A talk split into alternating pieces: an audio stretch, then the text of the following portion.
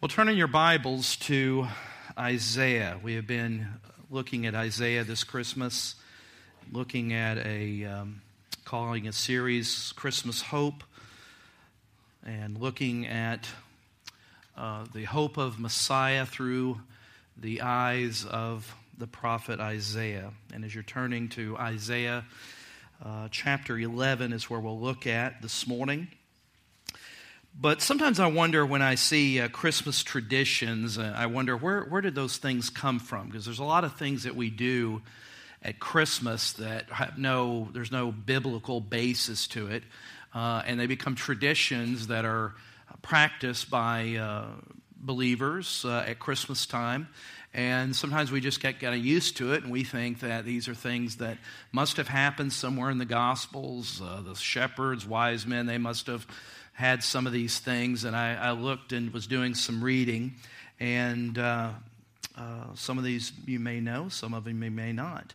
Uh, Christmas trees, where did that begin? Uh, the tradition of bringing an evergreen tree into the house to be decorated can be traced to Germany in the mid or around the 1500s.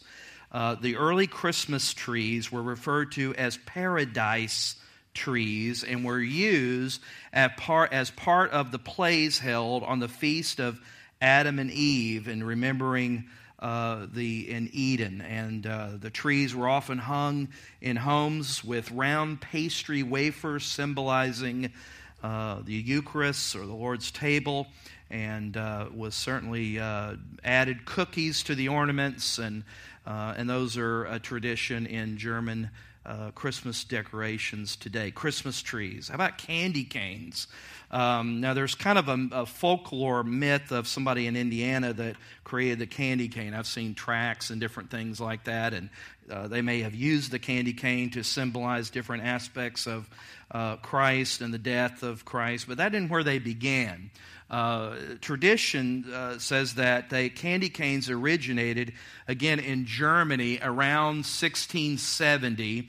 And I thought this was interesting. A choir master at a cathedral in Cologne uh, gave out candy during worship services to keep the kids quiet. So, see, even then, they were strategizing with parents in making. Um, uh, children, uh, uh, give them a little break. Uh, it says that he asked to have the candy maker to add like a shepherd's crook to the top of each stick to represent the shepherds who visited the baby Jesus. Uh, Christmas cards. Uh, the commercial Christmas card uh, originated in London in 1843, where when Sir Henry Cole was too busy to write letters. See, laziness can pay off, right? No email, but he was too busy to write letters, and he asked an artist friend to design a card with an image and a brief greeting that he could mail instead. And the artist printed about a thousand of these and sold them there in London for a shilling. Uh, Americans imported the Christmas cards from England uh, up until about 1875, and then uh, a German immigrant. Again, uh, Germany plays a big part in a lot of our traditions. Uh, uh, Louis Prang created the first American Christmas card line in the United States. Christmas carols. Now, uh, the church has always sung, and Christmas carols, as far as Christmas songs, Christmas carols within the church, uh, really around the 1400s is when churches begin to sing what we would call Christmas carols.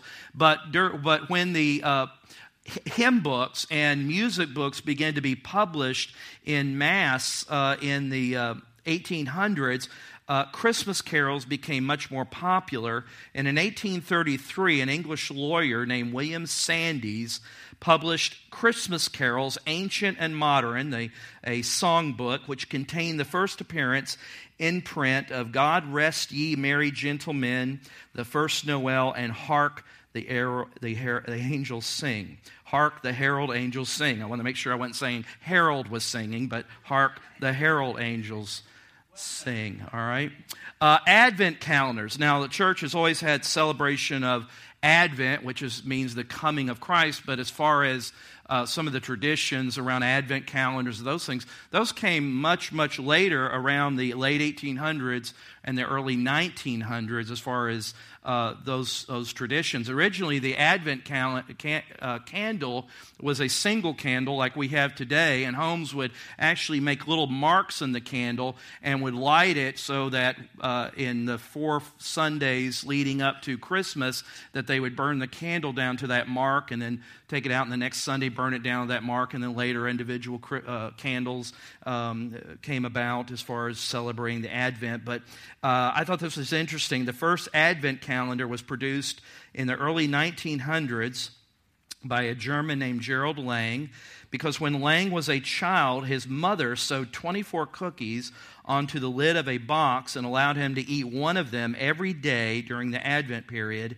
Lang used this as a model for his own Advent calendar that he created in 1908 and consequently, many more have been produced since then. There's nothing wrong with these uh, traditions as long as they direct us and point us to the meaning of what really Christmas is about. There's nothing wrong with these things as long as they direct our attention to the Christ of, of Christmas. And in our culture, we, uh, we went to a uh, Christmas uh, uh, what is it, ensemble for our granddaughter. And again, as many of you have, it's very noticeable that there was a lot of wonderful Christmas music, but nothing about Christ, nothing about the reason for Christmas. And sometimes in our culture, which is very which is a secular culture, that we've secularized Christmas to being holidays and festivities and snowmen and elves and all those things that we have fun and enjoy, but they distract and take us away. Even Christians to be reminded of why we are celebrating and why we're doing what we're doing. And so this morning, uh, before we uh, partake communion together, and that will be uh, uh served among you. And I believe that you uh, received a candle when you came in. If you didn't get one, don't worry about it now, but we'll make sure everybody has one as we want to close and singing kind of a traditional silent night as we have the candlelit uh, service, uh, and we'll do that at the end. But the Christmas celebration and the reminders of, uh, uh, of what we are celebrating uh, is about Christ. Sometimes I imagine if you've taken a trip uh, and you notice that the first thing a stewardess does is go through that card in the front of your seat. And she puts on the, the life vest and goes through that demonstration. And I remember one time on a Southwest flight, the stewardess was just really blunt and honest and, honest and said, Will you all just pretend you're paying attention? And everybody laughed. And sometimes I feel that way, especially around these celebrations, because we talk about things that become very familiar, and uh, the familiar just becomes we just kind of, you know, we hear it, we know it, we kind of zone out instead of saying, Lord, help me and nurture this time of worship with you. Uh, many of us and many of you who get stressed out over Christmas, I don't really believe you're stressed out because of the incarnation of what God has done. You're stressed out because of all the extra stuff that is put up on you around you that distracts you from the meeting. So, will you at least uh, uh, give me a little time here to kind of just encourage all of us concerning uh, what we are here to celebrate? We celebrate Christmas and the incarnation of Christ because it's the fulfillment of God's covenantal promise. It's a fulfillment of God's covenant promise. It's a fulfillment of Old Testament prophecy. We've spent time in Isaiah just looking at several passages this month because Isaiah, being the uh, ancient, one of the leading prophets of the Old Testament. Sometimes folks refer to Isaiah as the Gospel of Isaiah because Isaiah is so full of Christ. Uh, and so sometimes we, uh, or others, have, have referred to it as the Gospel of Isaiah. But in Isaiah, talks about the coming of Messiah 800 years before the fulfillment of Messiah's coming. And what reason that I think that that's important for us to be reminded of concerning the value of the prophetic word in the Old Testament is that, uh, that there are over 300 messianic prophecies in the Old Testament that Jesus fulfilled. And if you think with me why that's important, why, do, why should we care? One, it reminds us is that God has had and does have a plan, right? He's not just reacting to stuff. God has had a plan. And God is marching forward in fulfillment of that plan. That plan began in Genesis 3:15 when in humankind's darkest hour and humankind fell and rebelled against God. There in Genesis 3:15, God promised that there would be a seed born of the woman, and we understand that to be the first prophetic word that foretells the coming of Jesus Christ. That God, at the worst moment in humanity's uh, uh, condition, spoke forth a word of hope to all who would eventually hear and read that word. And the Bible says in Galatians 4 that when the fullness of time had come, God sent forth his son. God has a plan, and that should encourage us, encourage us when we look at the Old Testament in relationship to uh, uh, the fulfillment of Christ. Secondly, is that prophecy encourages us and uh, is a reminder of God's sovereignty over history. God is sovereign over history. And as you know about Old Testament history or history in general, there's a lot of things that happen. There's a lot of things that have tried to, to thwart the coming of Messiah. But because God is sovereign and providential control over the events of history, nothing catches him by surprise. Every scheme that the enemy has tried to give to hinder the bringing forth and the coming of Messiah uh, has failed. God has had a plan, and he is sovereign over history. Thirdly, prophecy prophecy is, the, is fulfillment, and that should give us confidence in the Word of God. It should give us confidence that what God has said, He will bring to pass. So that's why we've looked at Isaiah. We talk about these Old Testament prophecies, and last is that the Old Testament fulfillment and prophecy of the Old Testament gives us comfort and hope with this that no matter how bad things get, God is always true to His word. No matter how bad things get, no matter how dark events get, and when you look at the history of Israel and God's people, things got pretty bad, but God always provides hope. And that's what brings us to Isaiah chapter 11 this morning. And I just want to draw kind of a short uh, thoughts around a, a, a, short theme here this morning, but we're going to finish out by looking at Isaiah chapter 11. So if you have your Bibles, I encourage you to open to Isaiah chapter 11. And if you don't, uh, we'll have it on the screen. And I'm going to ask uh, that you would just, uh, I will read it and you just follow along with me as Isaiah chapter 11, verses 1 through 5 uh, will. Um, magically appear. There we go. All right, let's uh, just uh, let me read. You follow, and if you, I'm reading from the English Standard Version, ESV. If you have a different version, get the ESV. No, I'm just kidding. Uh, but but uh, we'll all wind up at the same same spot there. All right. There shall come forth a shoot from the stump of Jesse, and a branch from his roots shall bear fruit. And the Spirit of the Lord shall rest upon him, the Spirit of wisdom and understanding the spirit of counsel and might, the spirit of knowledge and the fear of the Lord. And his delight, speaking of Messiah, and his delight shall be in the fear of the Lord. He shall not judge by what his eyes see or decides or decide disputes by what his ears hear, but with righteousness he shall judge the poor and decide with equity for the meek of the earth. And he shall strike the earth with the rod of his mouth and with the breath of his lips he shall kill the wicked. Righteousness shall be the belt of his waist, and faithfulness the belt of his loins. Let's pray. Father, we pray this morning that you'll encourage our hearts, Lord, at this special time, this special time of worship, as we draw focus uh, regarding your birth and the hope of Christmas.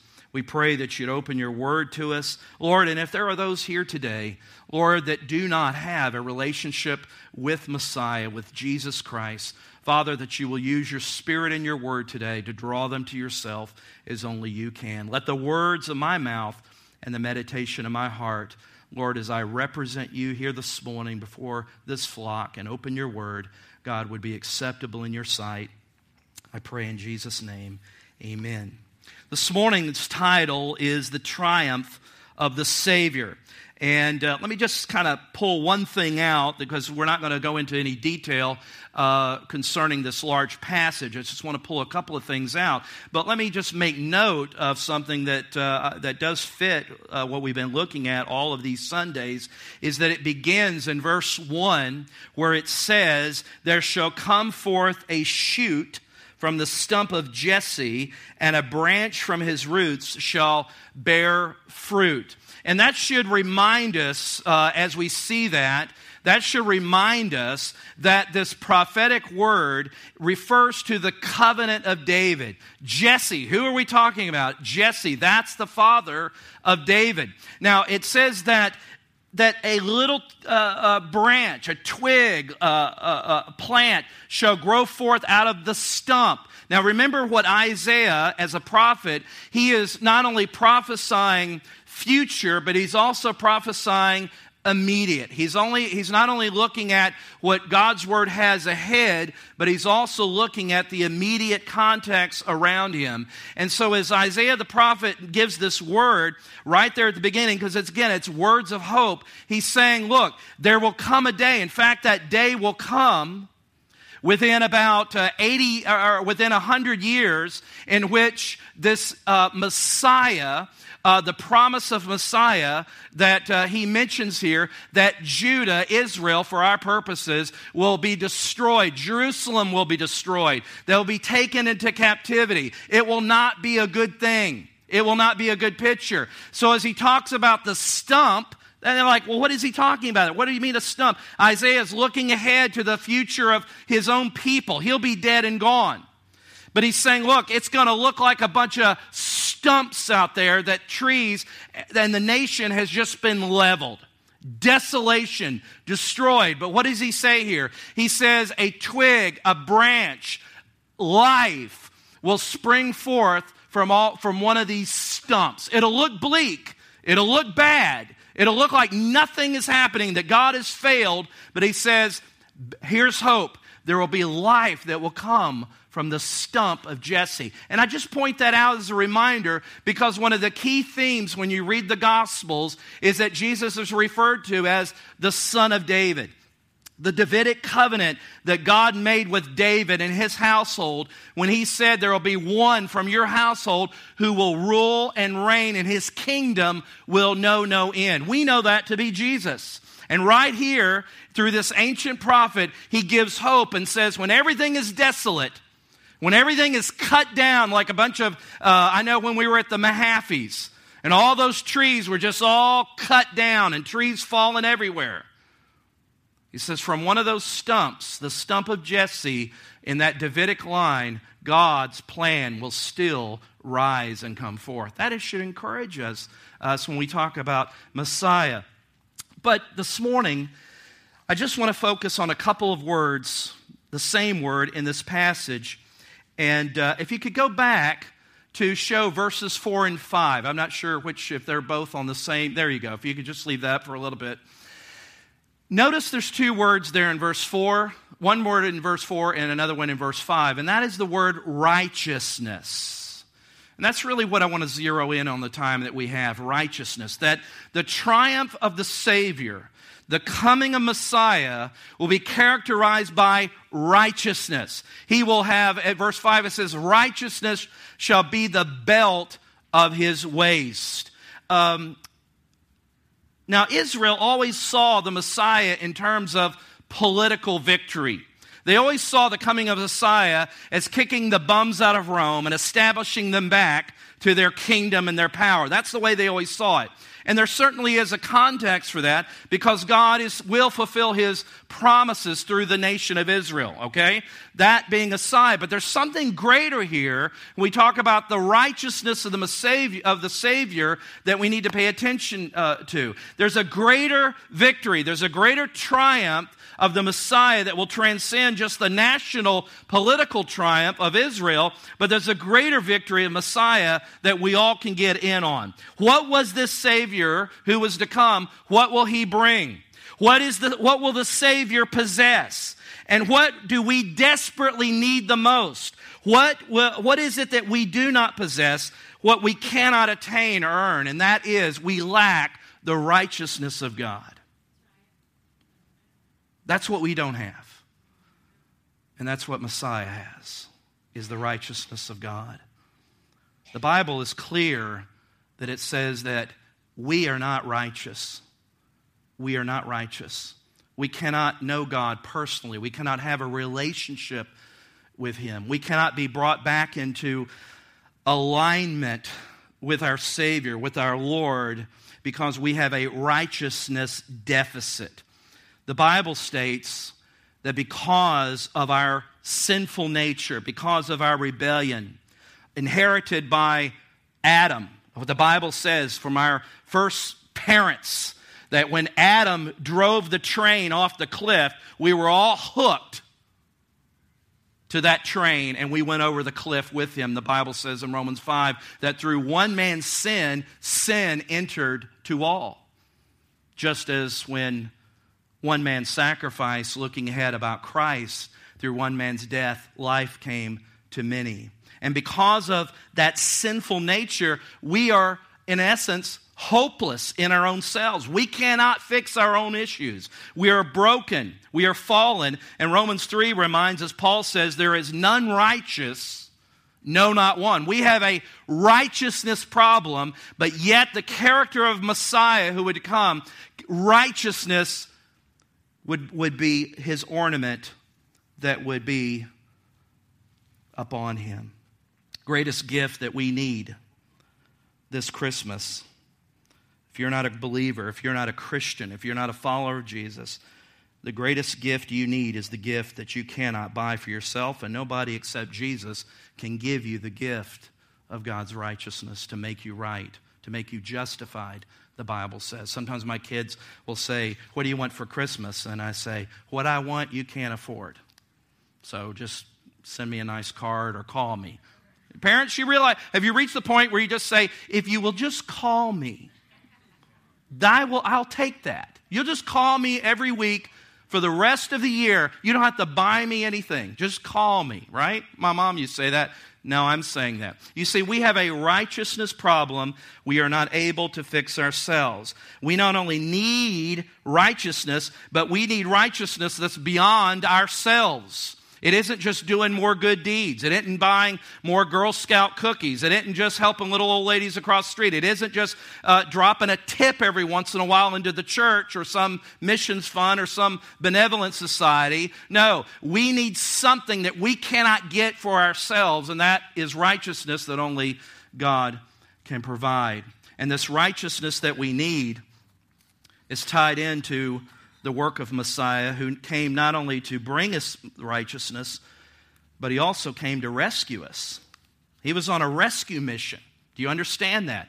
He came to rescue us and rescue us and bring us to life. Jesus said in John 10 10, I've come to give you life, and life, one translation says, better than you've ever known. He came to give us life, give us the righteous life of God but doing that, he had to rescue us from our death bed spiritually. When I thought about that concept of rescue, I thought several years back, about seven years ago, do you remember the story of the Chilean miners who were working and the mountain or whatever it was caved in on them? And I thought about that because that was just you know, if you're a little claustrophobic like me, that just, uh, you know, just the thought of that. but uh, August 5th, 2010, it's hard to believe it was a little over seven years ago. Uh, 33 miners were trapped 2,300 feet beneath the earth. Now, just to give you a little concept, that's not quite a half a mile. It's a long ways. Uh, one World Trade Center, the new tower that they built there at Ground Zero, uh, that is only about 1,800 feet from the very tip top of the antenna to the bottom. They were 2,300 feet in the earth. They were buried alive underground, and frankly, everybody did not have a lot of, or any optimism really, of survival. But needless to say, they made attempts and began to drill small boreholes into the mine, perhaps to put microphones and anything they could do because they did not know the condition. And 17 days later, after drilling these holes through these bits, they pulled the drill bit out of one of the holes and wrapped and taped to that uh, drill bit that they had drilled through uh, the earth there to try to just find some, some semblance of, of survival. Uh, there was a little note attached to that drill bit when they pulled it out of one of those holes. 17 days later, and the note said, We are well in the shelter, all 33 of us. Well, now they knew that these guys were alive. Now, I'll be honest with you, it would have been just one thing to think, well, they're dead, they probably died, in, you know, whatever. But now they're alive. And the question is, how are we going to get those guys out? Not a simple thing. 69 days later, can you imagine being in there 60? I can't imagine being there 69 seconds. But 69 days later, an engineering feat that was short of miraculous rescued all 33 men, one at a time, and they drilled and developed this where they were winched out of where they were down uh, 2,300 feet or whatever it is, 2,700 feet. And they brought them out in this specially made capsule one at a time. I would have had a cardiac in that capsule, but uh, you know, so they should have just listen. If I'm ever, just write me off. I'm I'm gone, right? All right. But one by one, they pulled all 33 of those men out. Now that is an engineering miracle, right? But my friends, let me tell you, as, as spectacular and wonderful as that rescue mission is, it pales in comparison to the rescue mission that Jesus Christ came to pull us out of our deathbed. Jesus Christ, the great rescuer who came to save us from our sins. The Bible says, For our sake, he who made him to be sin, who knew no sin, so that in him we might become, there it is, the righteousness of God.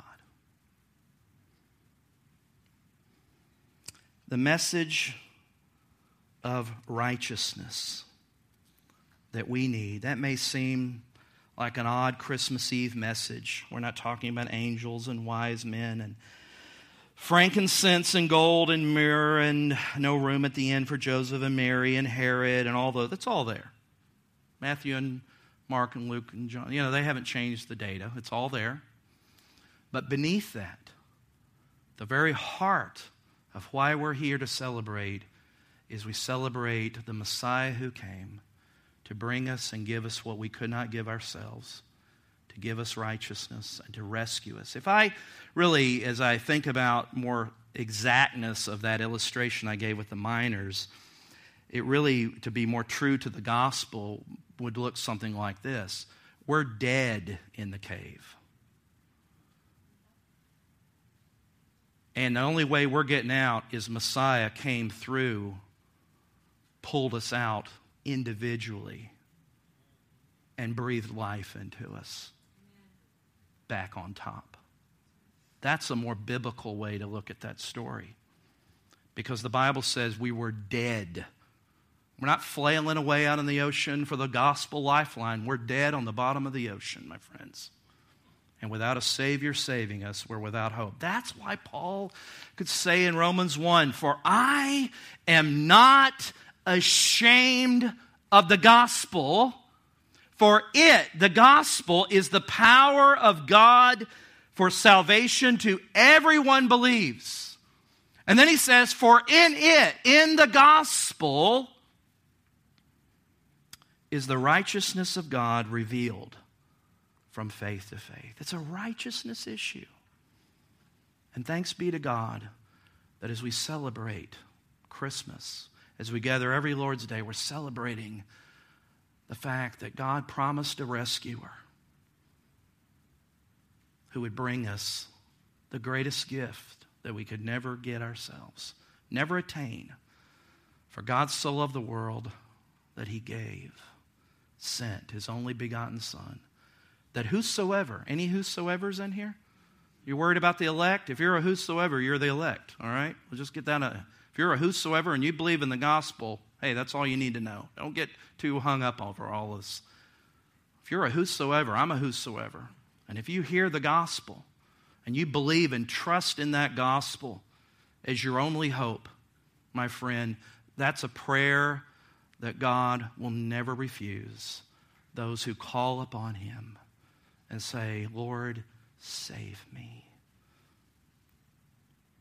I don't know about you, but the, one the, if you're not a follower of Christ, one of the wonderful things that I would think could be in your history is to celebrate your spiritual birthday on the birthday we celebrate the birth of Christ.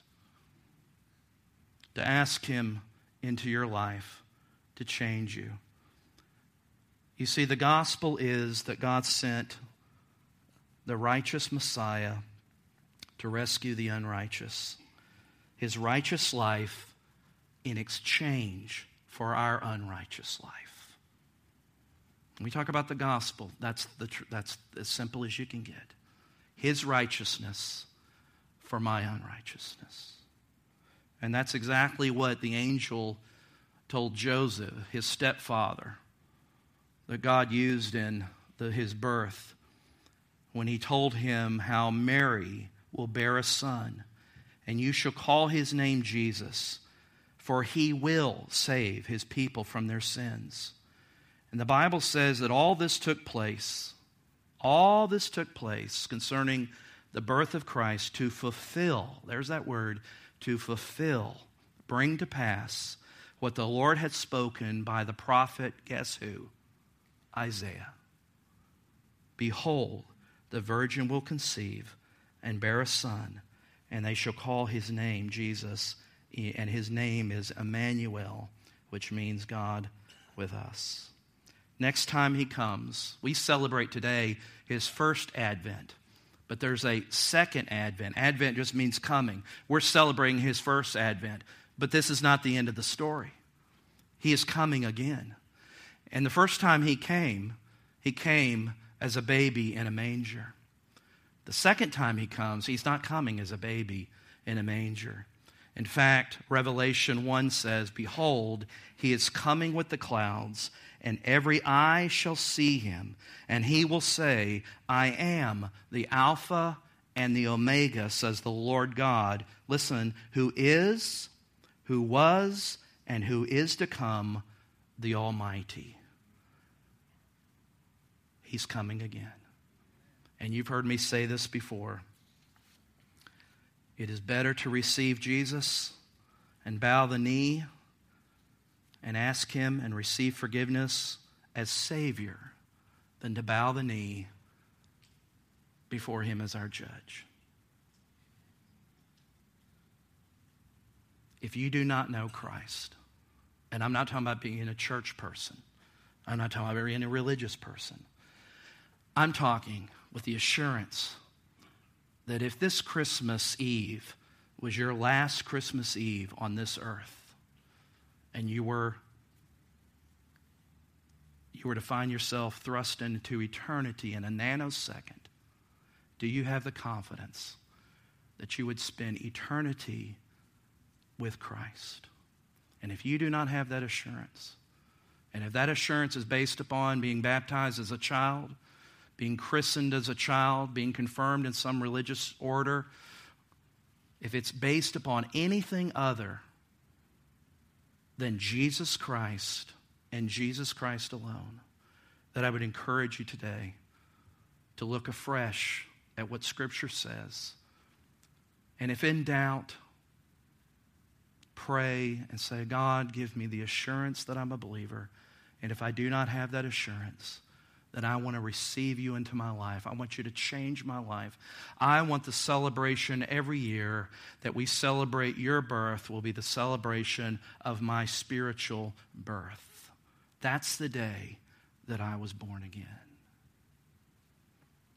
Jesus was not born to give us a holiday, people.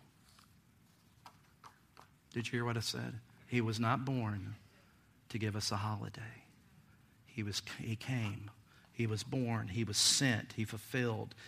He was born, that baby child, he was born to die so that we might have life and that we might become the righteousness of God. The righteous for the unrighteous. That's the gospel of Christmas.